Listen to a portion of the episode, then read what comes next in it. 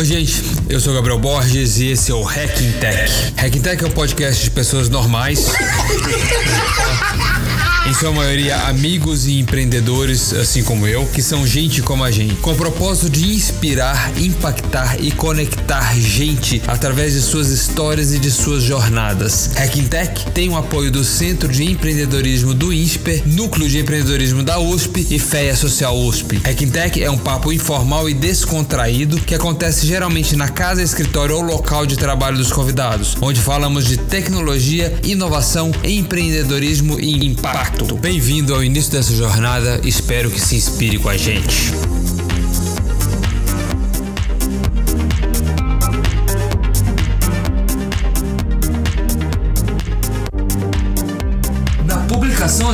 Falamos com Fernando Gerson, presidente do NEU, Núcleo de Empreendedorismo da USP. Confiram para saber um pouco mais sobre a cultura judaica, o ambiente de startups de Israel e sobre a sua atuação no desenvolvimento do ecossistema de empreendedorismo da USP. Essa semana, nesse episódio de número 10, Vamos falar com Alisson Tabosa. Alisson é fundador do Cote Aqui, portal de negociações online entre construtoras e fornecedores de material de construção. Jovem empreendedor, vencedor do Global Student Entrepreneur Awards Brasil. Falamos sobre evolução do negócio, pivôs e como separar a vida pessoal da profissional. Ou não. Confiram. Bem, vamos conversar com o Alisson, colega de Construtec. Inclusive, a de Construtec não era chamada de Construtec. Empresa de tecnologia para construção. Exatamente. Exatamente. A gente tinha um contato em comum, né? Lá do, de Recife, do César. E a gente se conheceu aqui em São Paulo e coincidentemente agora a gente está no mesmo lugar. Conta um pouquinho de você, fala quem que é o Alisson, de onde você veio, qual que é a sua trajetória. Beleza, Gabriel. De uma maneira bem resumida, tá? Para que a gente possa falar a partir disso. Eu vim do interior de Pernambuco, de uma cidade chamada Caruaru, e quando eu me mudei para a capital, Recife, eu fui estudar engenharia da computação. Foi lá que eu tive o primeiro contato intenso mesmo com a matemática, cálculo, física e também com os algoritmos. São maneiras de você, dentre outros, automatizar processos, né? Nisso eu comecei a me interessar pelo poder que o algoritmo nos dava de tornar atividades que antes eram muito complexas em algo simples. Então, nesse período que eu estava na UFPE, eu tentei empreender por três vezes, eu quebrei três negócios ainda durante o curso de. Na universidade ainda? Na universidade. e aí chegou um momento que eu não estava conseguindo ir bem nem na universidade, nem nos negócios, e eu resolvi parar e focar em uma coisa só, que foi a universidade, para ver se era um problema comigo mesmo ou se era porque eu não me encaixava tanto ali. E eu acabei performando muito bem. Nesse período eu fiz parte do movimento de empresários juniores e foi quando eu participei de uma disciplina que a gente chama de projetão, onde a gente pega boa parte dos conhecimentos do curso, ali a gente já no sétimo período da engenharia da computação e aplica isso na criação de um negócio que a gente leva até o mercado. E foi aí que eu tive o meu primeiro contato com o que a gente chama hoje de Construtec, né? Sim. Foi lá, era em 2013 e a construção civil vinha no auge do seu boom. Então a gente estava explorando problemas de mercados diferentes e encontrou da construção civil, que é o que a gente chama de oceano azul. Tem um monte de oportunidade a ser explorada através da tecnologia. Foi aí que surgiu a ideia do negócio do Cote aqui.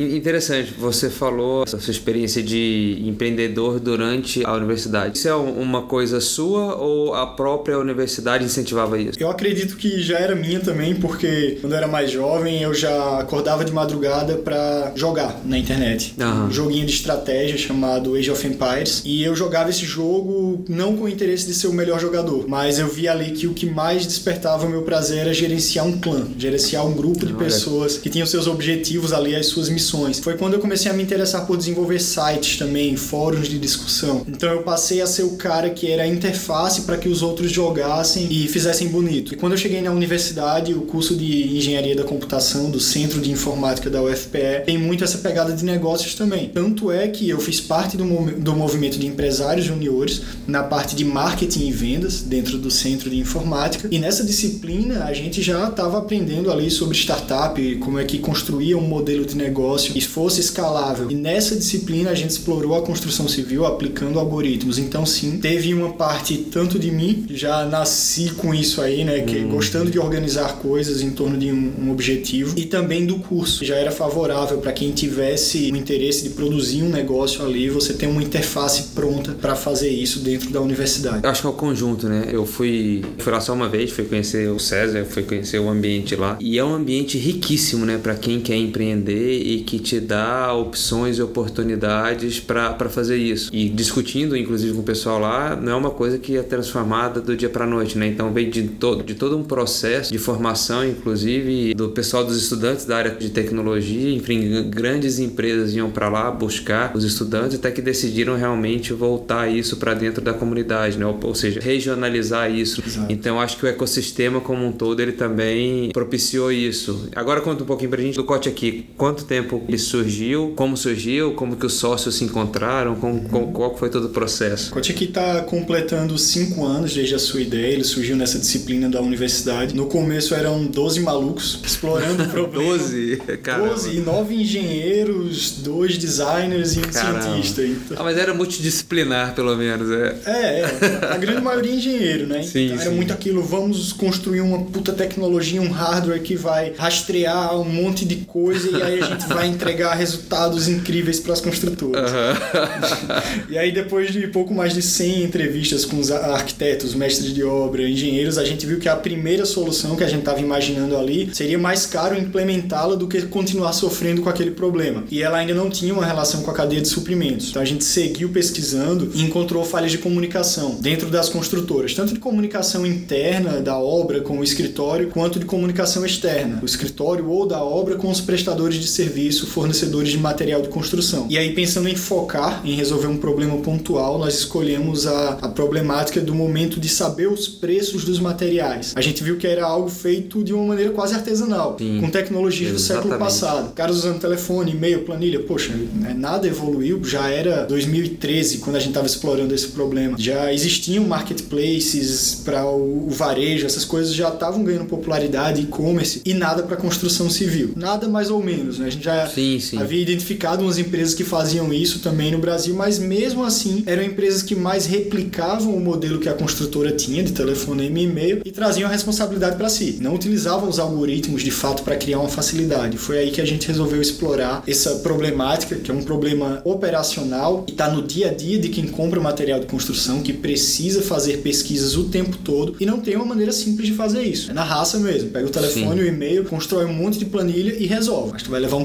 tempão para fazer isso e nem sempre tu vai ter a melhor opção de compra. É exatamente. O objetivo é otimizar. Deve ser interessante, né? Você enxergar todos os processos, cheio de algoritmo rodando na sua cabeça, enxergando possibilidades e vendo aquela questão toda, toda arcaica. Hoje o Cote aqui, então. Nós temos cobertura nacional de fornecedores, né? Desenvolvemos também recentemente uma tecnologia capaz de encontrar fornecedores em diversos bancos de dados e cruzar informações e entregar para as construtoras quem é que trabalha com um tipo de material que a construtora precisa comprar, qual a localização desses fornecedores, se atendem àquela obra, se as marcas que estão ali podem atender a construtora e o comparativo de preços que a construtora já tem também com os preços de mercado. Então, hoje nós somos uma ferramenta que é muito estratégica para as construtoras, porque com ela você consegue tanto cotar muito rápido, poxa, vou comprar, eu tenho aqui fornecedores, preços, marcas, tudo que eu preciso saber, e também porque libera muito tempo do setor de compras, de forma que o comprador, ele deixa de ser aquele cara que fica ali pesquisando o preço o tempo todo e ele pega isso pronto e se torna um negociador. Enquanto que pro fornecedor tem o um problema também, onde é que eu encontro quem quer comprar o material que eu vendo? Então a gente passa a entregar isso para os fornecedores também. Eles passam a ter acesso ao mercado, se torna mais fácil de vender utilizando o nosso negócio. Sim. Que é o foco totalmente de digitalização e automatização, né? Você pega processos que agregam menos valor, automatiza esses processos que agregam mais valor que a parte de negociação. Vocês deixam realmente para as pessoas realizarem. É exatamente isso que a gente faz. Existe uma pergunta que sempre vem, né? Cara, você vai substituir o comprador? Não, pelo contrário. Nós empoderamos o comprador. Exatamente. Ter acesso a todas as informações e poder fazer um bom negócio, que é a função dele. A função dele não é ficar pesquisando preço. Exatamente. Conseguir o melhor negócio para a construtora. Durante essa fala você comentou a respeito da, da, da, pesquisa de mercado, né? Que vocês conversaram com bastante é arquiteto, engenheiro, enfim, construtora. Isso veio de alguma preparação técnica? Porque quando você foi falando, eu fui pensando no, no Customer Development lá do Steve Blank, Lean Startup, do Eric Rice, isso veio de alguma, de alguma metodologia pronta ou, ou realmente vocês que desenvolveram esse processo? Como aprendizado do que tinha acontecido lá durante a universidade? Veio do conceito do Design Thinking, que é uma das ah, primeiras legal. coisas que a gente Boa. aprende no Lean Startup. Então, quando a gente encontrou um mercado que estava movimentando muita grana, que foi isso que motivou no começo, né? Poxa, era uma disciplina de universidade. Vamos encontrar um mercado que movimenta muita grana e vamos ver se ele tem muitos problemas também. E aí, por isso, a gente mergulhou na realidade de quem sofreria com possíveis problemas que estão ali. Então, sim, foi um mergulho na realidade do nosso possível cliente e proporcionou isso, que é a prática do design thinking, no final das contas. Então, a gente tinha procedimentos que eram seguidos, processos de entrevista. Após essas entrevistas, a gente simular as situações que essas pessoas vivem no dia a dia para poder entender o problema a fundo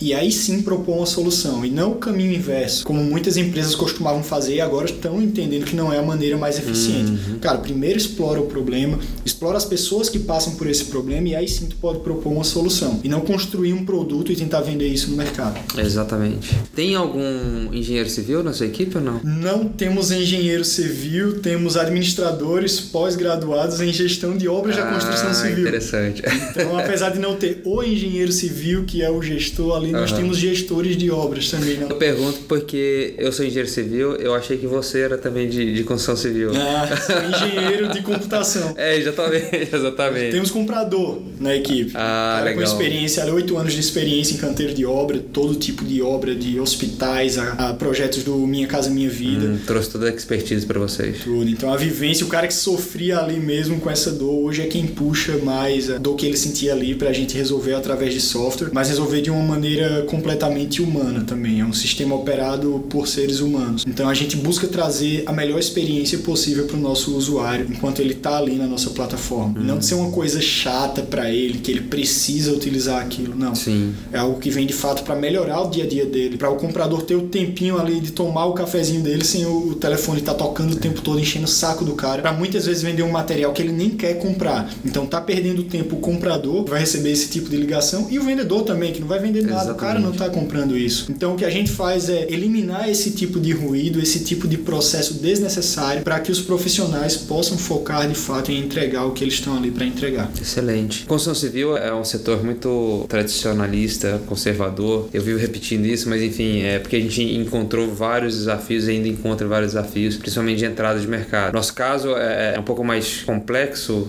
não sei nem se, se pode se chamar de mais complexo ou não, a gente está desenvolvendo uma tecnologia de hardware que é uma inovação e uma quebra de paradigma, ou uma mudança de mindset muito grande para as construtoras, né? ou seja, automatização de coleta de dados. Hoje mal se confia na coleta manual, como que eles entendem que vai colocar um equipamento lá e que vai fazer todo o trabalho para ele. Mas como que vocês enfrentaram isso, principalmente esse conservadorismo para aplicação de uma tecnologia e muitas vezes para funções que poderiam estar assustadas em perder é, o seu posto de trabalho? Faz parte da, da curva de adoção né, de uma tecnologia você conseguir comprovar os resultados dela. Então, na construção civil é muito mais difícil você ter acesso a isso, primeiro porque pouca informação é de fato informatizada e dessa informação pouquíssimo é processado. Exatamente. Então, não vou nem chamar de informação, vou dizer que existe muito dado. Muito dado, exatamente. Na construção civil, mas não existe informação. Qual, o que é que esse processamento de dado nos diz sobre o setor? E a gente está notando uma mudança ainda muito devagar da construção civil nesse sentido. Encontramos muita barreira de pessoas que sofrem com aquele tipo de problema, mas não querem alterar a cultura que existe já ali no, no setor de suprimentos. Hoje, a startup chegou num estágio de maturação que eu consigo chegar para uma construtora e dizer um diagnóstico dos problemas que ela enfrenta na compra de materiais de construção e demonstrar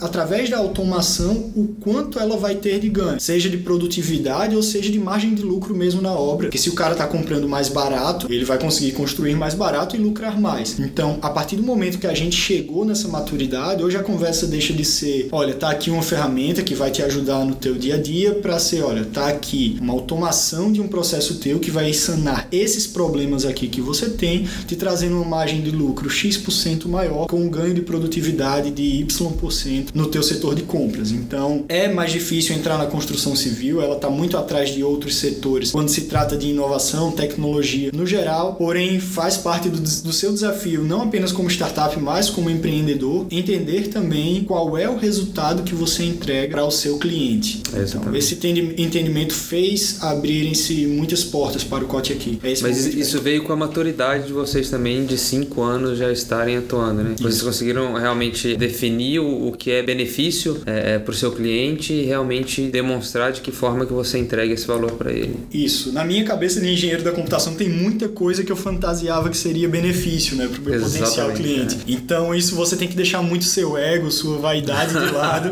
e mais uma vez lembrar do design thinking, é mergulhar na realidade do cara. É muita coisa que a gente jogava no produto até poxa, isso aqui vai gerar um engajamento bacana. Quando ia medir, pô, ninguém tava usando isso aí, porque cara, isso faz parte da minha realidade como engenheiro da, da computação, de ter esse tipo de funcionalidade nas coisas que eu utilizo. Mas qual é a realidade do meu cliente? Exatamente. Então é você se manter sempre também observando o seu cliente. O design thinking não é uma coisa que acontece no desenvolvimento, no começo do desenvolvimento do teu produto e depois some. Não, vive a realidade do cara sai para tomar um café com o cara que sofre aquela dor, que aí tu vais ter depoimentos sinceros, não apenas do teu produto, mas hum. principalmente da rotina de quem utiliza o teu produto. Sim, é a parte da empatia, né? Total. Tem que colocar no lugar dele e enxergar. Mas é, eu entendo completamente isso. A gente que, putz, você é de tecnologia e eu gosto pra caramba. Então, quando a gente é, às vezes conversar, você quer mostrar o quão avançado você está em relação à tecnologia. Porque às vezes isso mais confunde do que explica, né? então, é, tem que tomar cuidado na hora hora de explicar de que forma que você vai demonstrar para ele e também os diferentes é, estágios de evolução ou de desenvolvimento tecnológico que está a empresa, né? Às vezes você chega um pouquinho para frente, o cara fala não, isso é demais para mim. A gente, a gente, escutou muito isso, não, Gabriel, não tá na hora, a gente está um passo atrás. Não, não é que vocês estão um passo atrás, é que a gente quer mostrar de que forma que vocês conseguem evoluir até aqui, porque faz todo sentido de aplicar tecnologia de forma evolutiva também, né? Não adianta você Sim. querer quebrar a cabeça de todo mundo, igual você falou. É, é muita gente que vem de uma cultura totalmente é, de processos aplicados, manuais, você querer de repente automatizar tudo, não faz muito sentido. É, e para nós empreendedores, a gente sempre está 10 anos à frente ali, né? No meu caso, eu tô 10 anos à frente no que a gente vai fazer com inteligência artificial, o que a gente já faz com Big Data. E aí, isso é o que me dá o tesão de trabalhar no dia a dia, né? Então, quando eu chego isso, muitas vezes eu fiz pitches também, participei de conversas onde eu tô falando aqui na minha mente, todo empolgado 10 anos à frente. É, exatamente. Calma, o cara, peraí, o cara não tem o mesmo background. Volta aqui. Volta um pouquinho, mostra para ele como é, é, que ele vai chegar lá, mostra qual é o passo a passo, o ganho em cada uma dessas fases. Então, meus mentores têm me ajudado muito nisso também, para não ficar viajando demais é, na hora de conversar com o potencial cliente. Esse tem sido um processo de maturação meu também, porque eu tô passando a ter ainda mais empatia com o meu possível cliente. Eu faço, poxa, esse cara tá nessa fase daqui, ele precisa dar esse passo antes de chegar aonde eu tô visualizando aqui. Então, esse trabalho não é muito simples de se fazer, né? Até porque se você está motivado com aquilo ali, você está propagando para outras pessoas, mas existe a sua equipe, existe o cliente, existe seus mentores, investidores, é, quem quer que seja. São relacionamentos diferentes. E dentro do mercado de, de Construtec, cada grupo tem uma maneira diferente também de se comunicar. É, exatamente. Faz todo sentido. Qual que é o seu maior desafio hoje? Você falou de vários desafios, a gente falou do desafio do próprio mercado, né? Do setor da construção. Hoje, qual é seu principal desafio para crescer? E qual é a visão de vocês também de futuro? Hoje a gente explorou o problema por cinco anos, a gente criou a solução, nosso algoritmo resolve, isso está provado em números. Então, meu maior desafio hoje é tornar isso tão simples ao ponto de que a tecnologia desapareça para as pessoas. Perfeito. Hoje você não fica pensando em energia elétrica dentro do, do seu apartamento. Você tem tomadas espalhadas pelo, pelo seu apartamento, onde quer que, que você mora, e você pluga lá o carregador do seu celular, vai dormir, ele passa a noite carregando carregando. Então, hoje o COT aqui ainda tem um pouco de operação manual que é necessário, inserção de dados, e a gente está conseguindo muito rapidamente remover essa parte do processo. Precisar ficar alimentando o sistema com dados. E a gente faz isso plugando em outros sistemas, explorando o banco de dados. Então, a gente está investindo muito para que o nosso produto se torne cada vez mais simples, ao ponto de que até aquela tecnologia se torne imperceptível também, assim como a eletricidade. E o cara simplesmente vai lá, pluga e resolve. Então, esse é o meu maior desafio quando se fala do produto no momento. Dentro do mercado mesmo, a gente está começando a se tornar uma boa referência, fechando boas parcerias com sindicatos da indústria, com órgãos como a própria FIEP também, né, lá em Pernambuco, uhum. através do SEBRAE, programas de educação, de treinamento em uma ferramenta como a nossa. Então, esse reconhecimento do mercado também é um momento de, de desafio muito importante para nós, que a gente está visualizando como empreendedores, como o produto da gente está influenciando o mercado. Então a gente está sentindo essa responsabilidade agora e puxando mais também. Isso está sendo bom porque está abrindo mais portas para que a gente explore. Então a rotina se torna cada vez mais corrida. É, chega assim um estágio que você precisa se tornar mais maduro também do que você prioriza no seu dia a dia como pessoa, como empreendedor. E para o negócio, essas prioridades nunca estiveram tão evidentes quanto agora. Então passamos por algumas fases onde a gente estava explorando um montão de problema, um montão de possíveis soluções. Então hoje existe um foco muito bem definido que a gente está executando. O desafio agora, eu diria que de fato é tornar tudo isso uma coisa muito simples. Nosso cliente possa entender e usar de maneira fácil, que todo mundo que enxerga o Cote aqui possa saber exatamente o que é que a gente traz para a cadeia da construção, o que é que nos motiva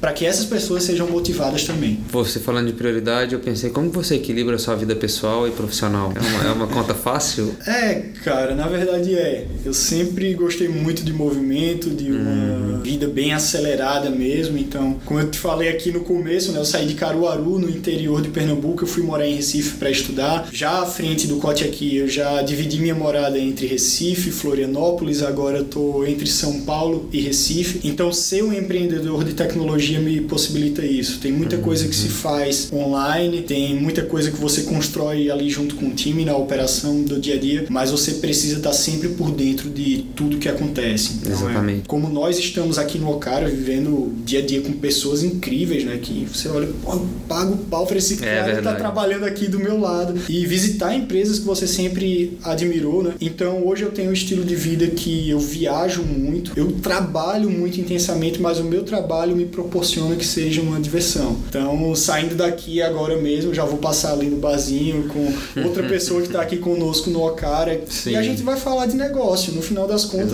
É a nossa vida, é o que nos motiva. É, isso é muito interessante, porque é uma coisa que eu, eu também sou muito de movimento. Eu gosto muito dessa velocidade. Tanto que todo mundo fala, puta, foi para São Paulo, você gosta de São Paulo? Puta, eu acho que São Paulo é um tesão, cara. Assim, é, uma velocidade cara. que eu sempre gostei de ter. E, e, quando a gente fala de, de misturar a vida pessoal e profissional, não tem diferença, né? Não tem. Você acaba.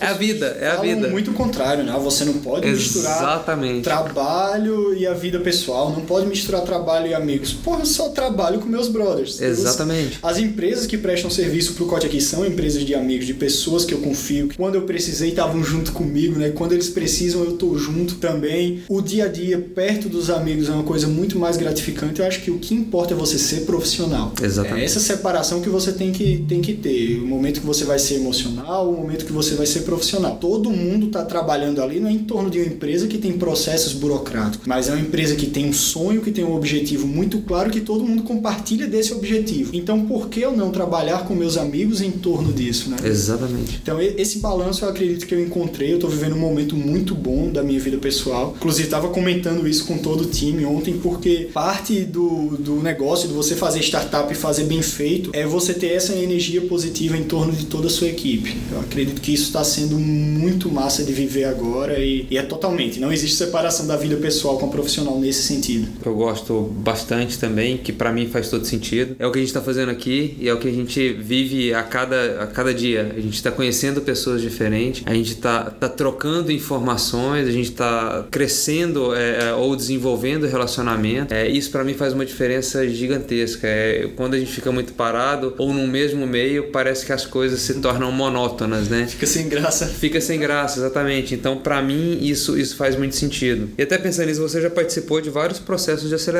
também, né? Para mim, é o primeiro. Enfim, a gente também tá, talvez a gente tem metade da idade de você, a gente tá com, com dois anos agora, e é nosso primeiro processo de aceleração. Para mim, tá sendo uma, uma experiência é, muito enriquecedora, pelo motivo que você falou, de estar tá próximo de pessoas. A gente, por acaso, a gente já, já tinha se cruzado, mas para estar tá próximo de pessoas, de startups que a gente ouvia falar, que a gente via na mídia tudo mais, e agora a gente está tendo relacionamento. É, além do conteúdo também, né? É um pouco diferente do que esperava, mas está sendo até melhor do que eu havia imaginado. Até mesmo porque é uma coisa mais livre, leve e solta, né? Não é Sim. é uma coisa impositiva, mas ao mesmo tempo eles estão trazendo conteúdo, tem, não tem uma cobrança, mas eles te mostram a importância das agendas de cliente, enfim, tudo mais. Mas fala um pouquinho dos seus processos de aceleração, o quanto você acha que isso é importante para o desenvolvimento da startup e se você aconselha as pessoas a, a realmente aplicarem, se inscreverem e participarem. Sem dúvidas. O Cote aqui surgiu em um desses processos, né? Que é para ilustrar um pouco do que é. A gente fala de Recife e lembra logo do Porto Digital, né?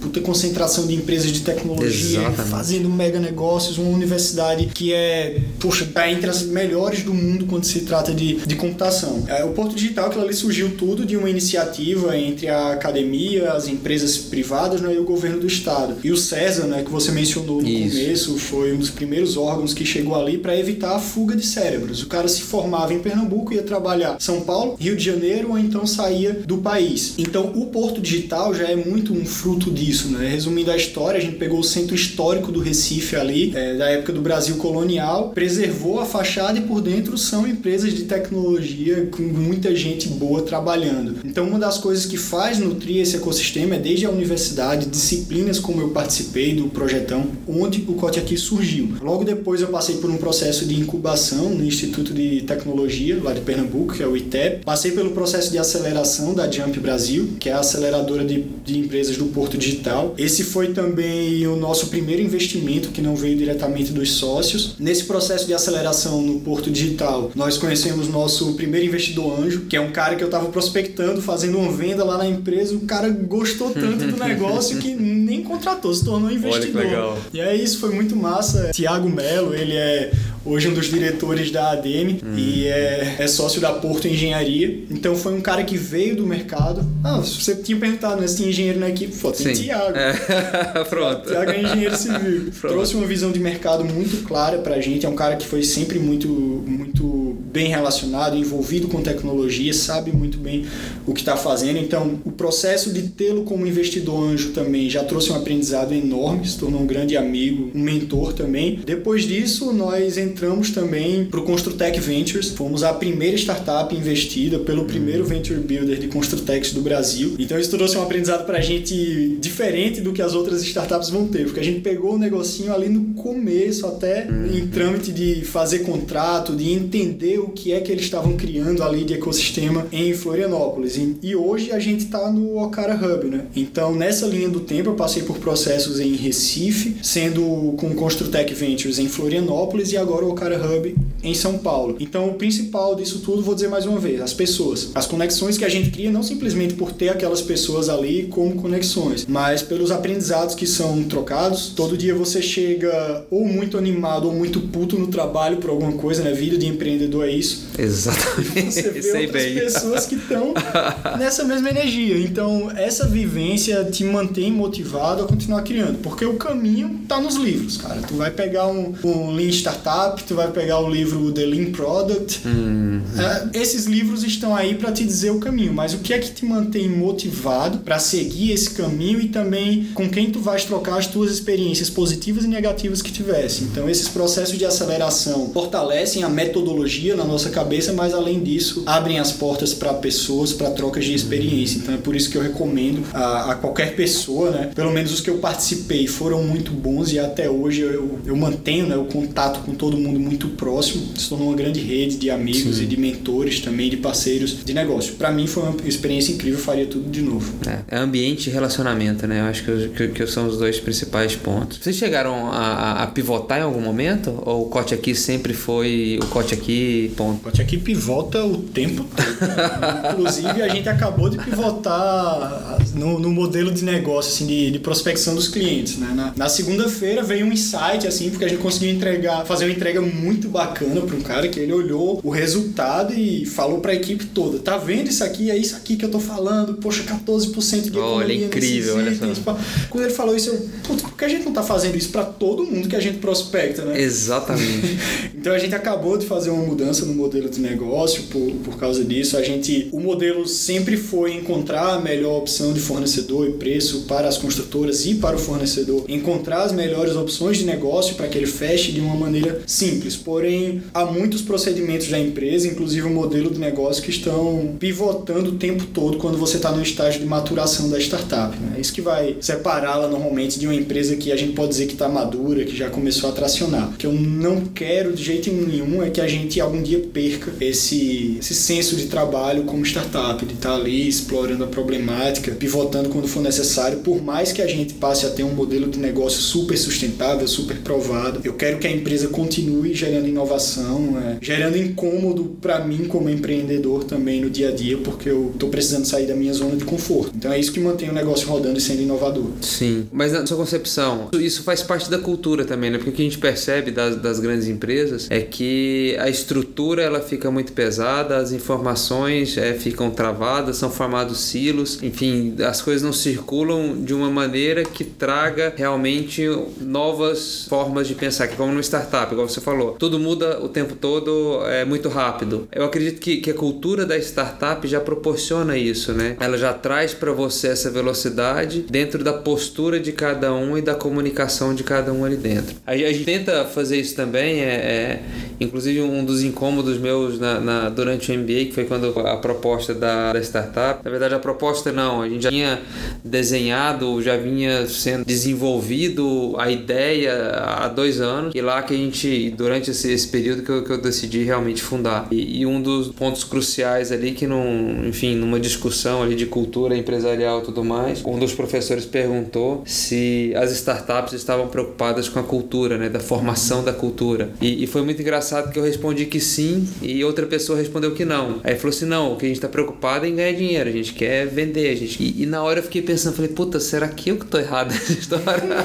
será que o problema aqui tá comigo? Até fiquei calado depois. Eu falei, puta, tá bom, mas eu, a minha preocupação é, pelo menos nas minhas atitudes, na forma que eu realizo, enfim, qualquer atividade, qualquer movimentação ali dentro, é pensar que aquilo ali é, vai ser percebido e aquilo ali faz parte da formação da cultura, né? Depois conversando com, com outros empreendedores, eu vi que muitos deles têm essa, essa, essa postura, essa posição. Que eu acho que é o que eu entendi que você me falou também, né? De toda essa movimentação que você faz e que você é, é tenta levar na sua forma de gestão é que para isso nunca morra, né? Exatamente, Gabriel. Eu tô totalmente contigo nessa. Acredito que nós somos movidos a, a desafio, não simplesmente pelo clichê de falar, olha, estamos resolvendo grandes problemas, mas porque, cara, é o que te tira da, da zona de conforto. Dinheiro é papel. Se a gente quiser ganhar dinheiro, existe vários métodos aí muito mais simples que você vai e consegue uma grana. Muito mais simples, é verdade. Simples. Até vender essas, tem umas coisas aí de marketing multinível, é, tem gente exatamente. com isso. Mas, cara, eu acredito que tá no estilo de vida e tá no tipo de problema que tu queres resolver. Para mim é muito importante ser um cara que conhece pessoas, não apenas para gerar negócio, mas para poder sair com essas pessoas, entendê-las mais como seres humanos. Exatamente. E eu acredito que é aí que tá a inovação, porque é quando vai influenciar no teu estilo de vida, na maneira como tu vives e na cultura de pessoas que tu tem ao teu redor. Então, se eu tô buscando inovar, e esse é o procedimento para trazer inovação, é você entender a vida das pessoas e aprender a torná-la melhor, fazer fazer atividades de uma maneira mais eficiente porque vai ser diferente dentro do meu negócio. Se eu prego uma cultura para fora de simplicidade, porque vai ser diferente dentro. Então eu acredito que quando a gente fala de cultura da startup que é tão importante é por causa disso, cara. Você tem que viver aquilo que você prega, não porque você é obrigado a isso, é porque senão não faz sentido. Você tá só buscando dinheiro mesmo, dinheiro por dinheiro, qual é o preço que tu tá disposto a pagar? É o teu estilo de vida? É tu, sei lá, não tá presente para tua família, para teus amigos em determinados momentos porque tu tá se matando matando de, de trabalhar por Exatamente. algo que tu não acredita e depois tu vai ser um cara frustrado. Então eu acredito que o dinheiro vem naturalmente, até porque a gente tá criando algo muito foda. Desculpa a palavra. mas é, mas é assim que a é gente é foda fala mesmo. da empresa. Poxa, se a gente tá criando algo tão bom, o dinheiro vem naturalmente. E ele vem para complementar o teu estilo de vida, e não o contrário. Tu não vai viver em torno do dinheiro, como muita gente vive. A gente busca evitar esse tipo de postura, embora dinheiro seja papel, ele é indispensável para que Exatamente. tu cause cada vez mais impacto. Exatamente. Então é claro, a gente prospecta, tá trazendo cliente para dentro porque o cara vai se beneficiar e porque isso vai gerar mais dinheiro para que a gente possa causar ainda mais impacto na vida de ainda mais pessoas. Exatamente. De que forma que você é influenciado e que você busca influenciar as pessoas, mercado, time e tudo mais? Cara, hoje eu busco esses relacionamentos. Sim. Como a gente tem no Okara, né, e nos parceiros que eu busquei ao longo da vida. Então, trabalho com amigos que não são simplesmente pessoas que pensam como eu, mas que têm a mesma cultura. Até porque se todo mundo pensasse igual a mim, não faria sentido. Exatamente. A gente está no mesmo time, né? Então, eu encaro muito as lições que eu tenho hoje dos negócios, dos estresses que passo, do tipo de esforço que eu preciso fazer para minha vida pessoal e vice-versa. Então, uma coisa que que eu estou fazendo atualmente para me treinar como um empreendedor melhor. Estou trabalhando em um jogo específico online que ele vai medindo o meu rendimento conforme o tempo vai passando. Então eu aprendi, por exemplo, que no meu oitavo minuto focando em uma determinada atividade, esse meu foco cai, a minha produtividade cai bastante. Então eu estou sempre buscando linkar as coisas que eu faço, de um esporte que eu pratico, a maneira como eu toco os meus negócios no operacional, em um procedimento de venda, a maneira como eu me relaciono com a minha família, com os meus amigos, eu busco entender tudo isso como uma, uma unidade. É por isso que naquela, naquele comentário anterior eu digo que vida profissional e pessoal não existe essa separação como a é, gente exatamente. imagina que existe. Tudo isso nos compõe como pessoa. É a vida, né? Na verdade, você está vivendo e está tá, tá desenvolvendo, está tá, tá construindo tudo ao, ao mesmo tempo. Eu sou muito dessa teoria também. Interessante, porque eu também vejo relação em tudo. Cada ponto para mim faz sentido e eu consigo extrair é, é, lições. Falou de esporte, assim, eu gosto pra caramba de esporte, eu gosto de, enfim, de fazer várias coisas. E uma das dos principais pontos que eu, que eu consegui aprender com esporte é superar limites, né? Porque você se impõe limites, mas você consegue enxergar que você consegue sempre ir além daquilo ali. E isso no, no empreendedorismo também é, é, é frequente e é muito claro, né? Você sempre enxerga uma barreira e às vezes você para e fala, puta, e agora? Como que eu vou ultrapassar isso? Quando você vê, já ultrapassou. É. já, já passei, não preciso mais me preocupar com isso. Exatamente, exatamente. Então é, é, é muito interessante. Tudo, tudo realmente está tá muito conectado, tá ligado e é uma construção. É, é o que a gente vai vivendo a cada dia. E de que forma que você busca impactar é, mercado, mundo e que você enxerga fazendo isso futuramente também? Dentro da construção civil, para ser bem específico do, do negócio do COT aqui, nosso objetivo é trazer a simplicidade que a construção civil merece. Os caras estão tão junto da gente construindo um mundo melhor desde as pirâmides do Egito. A construção civil hoje tem grandes obras-primas que a gente olha e caramba, que incrível, que incrível a profissão de um engenheiro, de um arquiteto, de um pedreiro, de um Exatamente. pintor. Cara, todos eles estão produzindo os lugares onde nós moramos, as estradas pelas quais nós nos locomovemos. Então, construção civil é muito massa e nos últimos anos a gente tem visto uma associação de construção civil com fatores negativos, até pelo momento que o país vive. Eu não acredito que isso seja justo. A partir do momento que a construção civil é mais transparente e ela é muito mais simples de ser operada, a gente vai liberar muito mais tempo desses profissionais incríveis para que eles produzam coisas cada vez mais relevantes, sem se preocupar com a operação de coisas mínimas que a gente pode ou automatizar ou trazer uma informação que vai ser relevante para o cara produzir mais. Então, a simplicidade para a engenharia civil, fazer a construção civil ser vista como algo massa novamente, é o que me motiva nesse momento, é o que me faz acordar todo dia e buscar fazer esse negócio da mesma maneira que no meu joguinho online ali eu estou me esforçando para ser bom também, porque vai me melhorar como, como pessoa, vai melhorar os relacionamentos que eu tenho. Então é isso, é muito de trazer transparência e simplicidade para um setor que é tão massa, mas que está sendo tão mal visto ultimamente. É exatamente, maltratado. Maltratado maltratar e ouvir isso. É, exatamente. E como que você se conecta com as pessoas e como que as pessoas se conectam com você, como pode chegar até você? Os amigos dizem que eu não posso ver uma lata batendo na rua que eu tô chegando. Boa.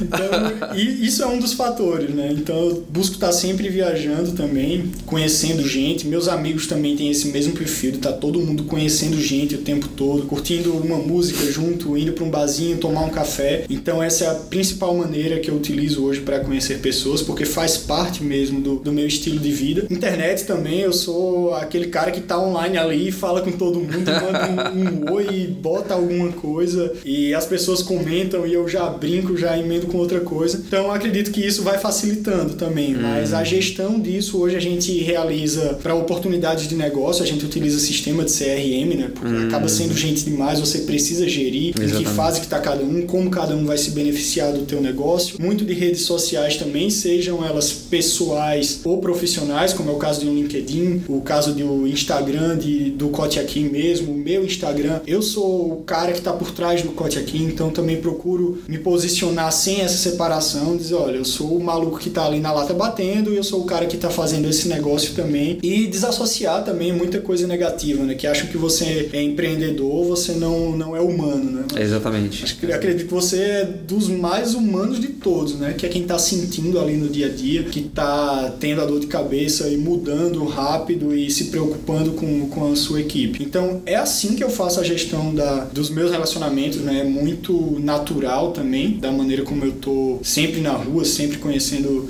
gente e a minha gestão mesmo de negócios eu busco trazer a mesma pegada. Não ser aquele cara que vai chegar com uma linguagem toda formal quando isso não, não faz parte do meu ser. Sim. Então eu procuro me comunicar de maneira clara quando precisa ser técnico. Eu sou técnico porque eu estudei pra cacete para fazer Exatamente. isso. Exatamente. Então eu também busco passar essa imagem de respeito que é necessário, né? Um ambiente profissional, mas no final das contas é todo mundo humano, tá todo mundo ali querendo trocar uma ideia positiva, querendo sentir uma energia positiva Exatamente. de outra pessoa. É assim que eu procuro me é. posicionar. Mas é verdade, tá todo mundo buscando seus objetivos, né? Tá todo mundo ali. E um ponto interessante que você falou, e que eu acho que isso faz parte de, de autoconhecimento e que faz toda a diferença, principalmente pro, pro empreendedor, é que, puta, você tem que ser você mesmo. Assim, não dá para você tentar ser outra pessoa, igual você falou. Tem que ser técnico na hora de ser técnico, é, e principalmente no setor que a gente atua, construção civil, quando você vai sentar na mesa de um diretor técnico, você tem que falar tecnicamente com ele, até mesmo porque é comum desse setor as pessoas te testarem o tempo inteiro. Sim. Então eles te testam todo momento da reunião, eles estão te testando, principalmente quando você é, é mais novo. Enfim, é, é você saber se posicionar, mas o você saber se posicionar não quer dizer que você tem que deixar de, enfim, ter os seus princípios, ser você mesmo e agir da forma que você agiria com, com outras pessoas. E a mesma forma, um bar com um amigo conversando, você não vai começar a soltar a linguagem técnica ali, porque senão, primeiro que não vai dar certo, né? pois é, cara. É, mas é legal. Pô, cara, brigadão. Foi muito Poxa. bom falar com você. Que agradeço, ter, ter, ter, mais essa aproximação aí. São várias coisas em comum, até, até o mesmo tipo de música que a gente gosta, né? É, a gente já é. conversou. é que a gente é acelerado, né? Esse tipo de música mesmo. Eu acho que é isso, eu acho que é isso. Faz sentido. Faz parte, eu acho que traz meditação pra gente. Né? Total, a música total. tá ali no dia a dia, o tempo todo. Quando a música que você tá curtindo tá boa, pode ver que você tá feliz. É, é verdade, é verdade.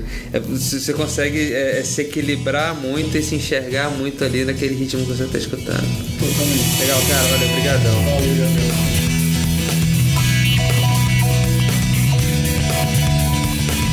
Gostei muito do papo com Alisson, afinal temos mais em comum além de gostarmos do mesmo estilo musical. Na próxima semana vocês vão se amarrar na jornada de Clarice Gomes. Clarice tem mais de 8 anos de atuação no mercado de engenharia e construção. É uma engenheira civil apaixonada por inovação, sustentabilidade e relações humanas. Clarice foi responsável pelo Digital Day e pelo primeiro programa de aceleração para Construtex. Confiram na próxima semana o rico aprendizado adquirido por Clarice nessa incrível jornada.